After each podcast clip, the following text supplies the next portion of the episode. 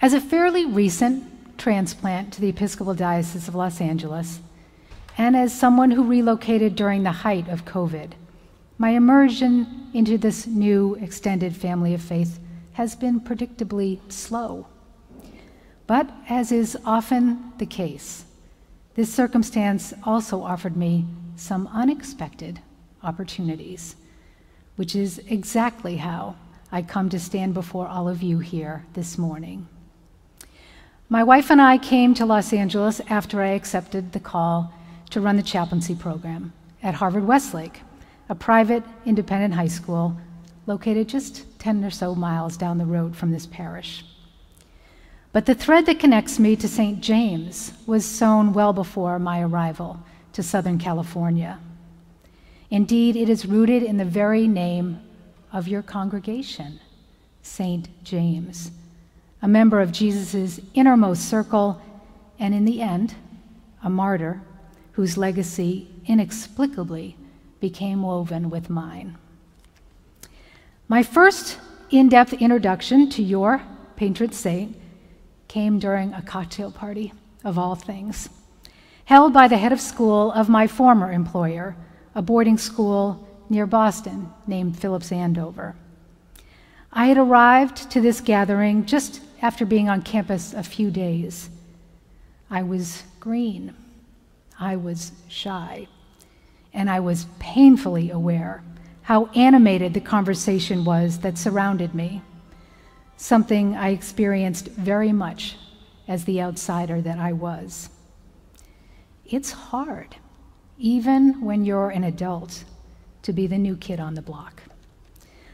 Luckily for me, one of the other attendees quickly came over and introduced herself. Within a few minutes, I had discovered she was from Cuba, was a member of the World Languages Department, and was also a person of faith.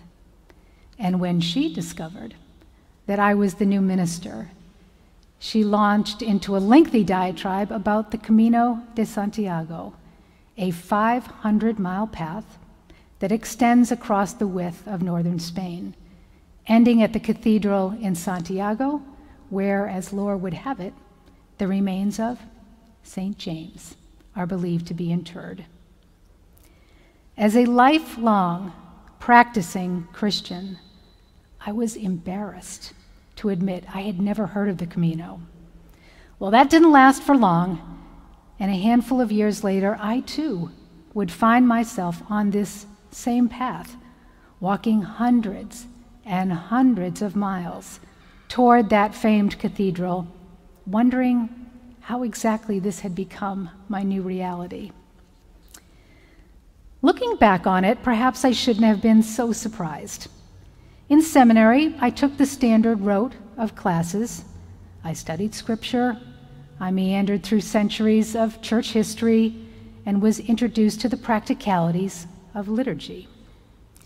So it wouldn't be out of the ordinary to assume then that my strongest spiritual connection would be to our prayer book, or perhaps to the Bible, or presiding over weekly Sunday services. But if I'm being honest, none of those things were the most prominent tool of my own spiritual toolbox. No, it's something much more mundane and universal a practice I've relied upon for my whole life long. Solvitur ambulando, as St. Augustine once said, or it is solved by walking. I share this trait, of course, with countless others, many whose stories are recorded in our scriptures.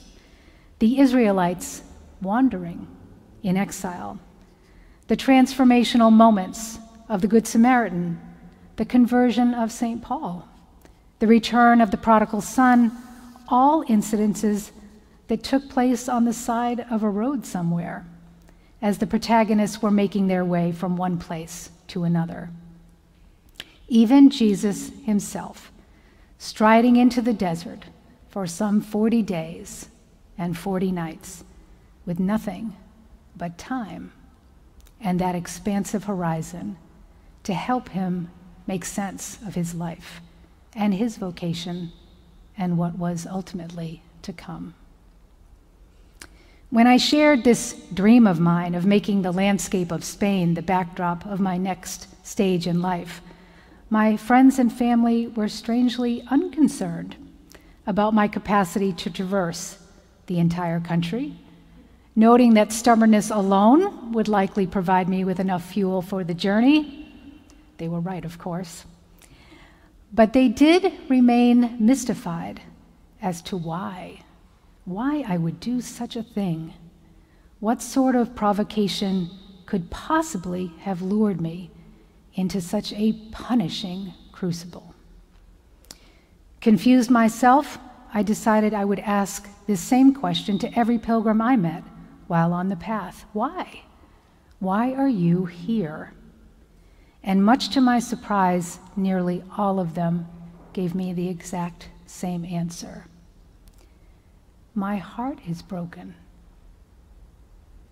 My heart is broken. Some were in the throes of divorce. Some were grieving the death of a parent. Some longed to revive the relationship they once had with their children. Some had had their words shattered by alcohol or drugs. Some had lost a job. Some were just lost. But the common thread remained this fervent belief that somehow the Camino could heal them, and that through that act of walking, the painful and crippling portions of their life could somehow be exorcised out of their heart. And so I too began to consider if this were my truth as well. And the day I reached the apex of the trail, some 350 miles into the pilgrimage, these were the words I wrote in an effort to capture that transitional moment. When I was younger, I saw the world in black and white right and wrong, for me or against me. In those days, my confidence was frequently tinged with an exaggerated sense of self righteousness. Oh, I had all the answers back then. I was vigorous, but not flexible, strong, but brittle. What I didn't fully appreciate back in my salad days were the countless ways in which I would grow stronger with age. I bend now. I play the long game. Like the very iron of the cross at which I knelt, I have been made more formidable by the impurities that mark my life. This morning's gospel reading features a collection of broken souls the blind, the lame, the paralyzed. The pericope tells us that they have been waiting for years, for some decades, hoping they too could find healing. So Jesus, naturally, taking the bull by the horns, says to one of the men lying in the portico, Do you want to be made well? Not do you want to have your troubles disappear, not do you want to turn back the clock and have your life rewritten. No, just a simple direct question Do you want to be made well? When the traditional path to healing, those soothing waters of the pool, are rendered inaccessible to the man, Jesus claims his healing by saying simply, Stand up, take your mat, and walk. So here's the question I'd like each of you to consider this Sunday morning. What if he actually meant it? What if we were to take him at face value?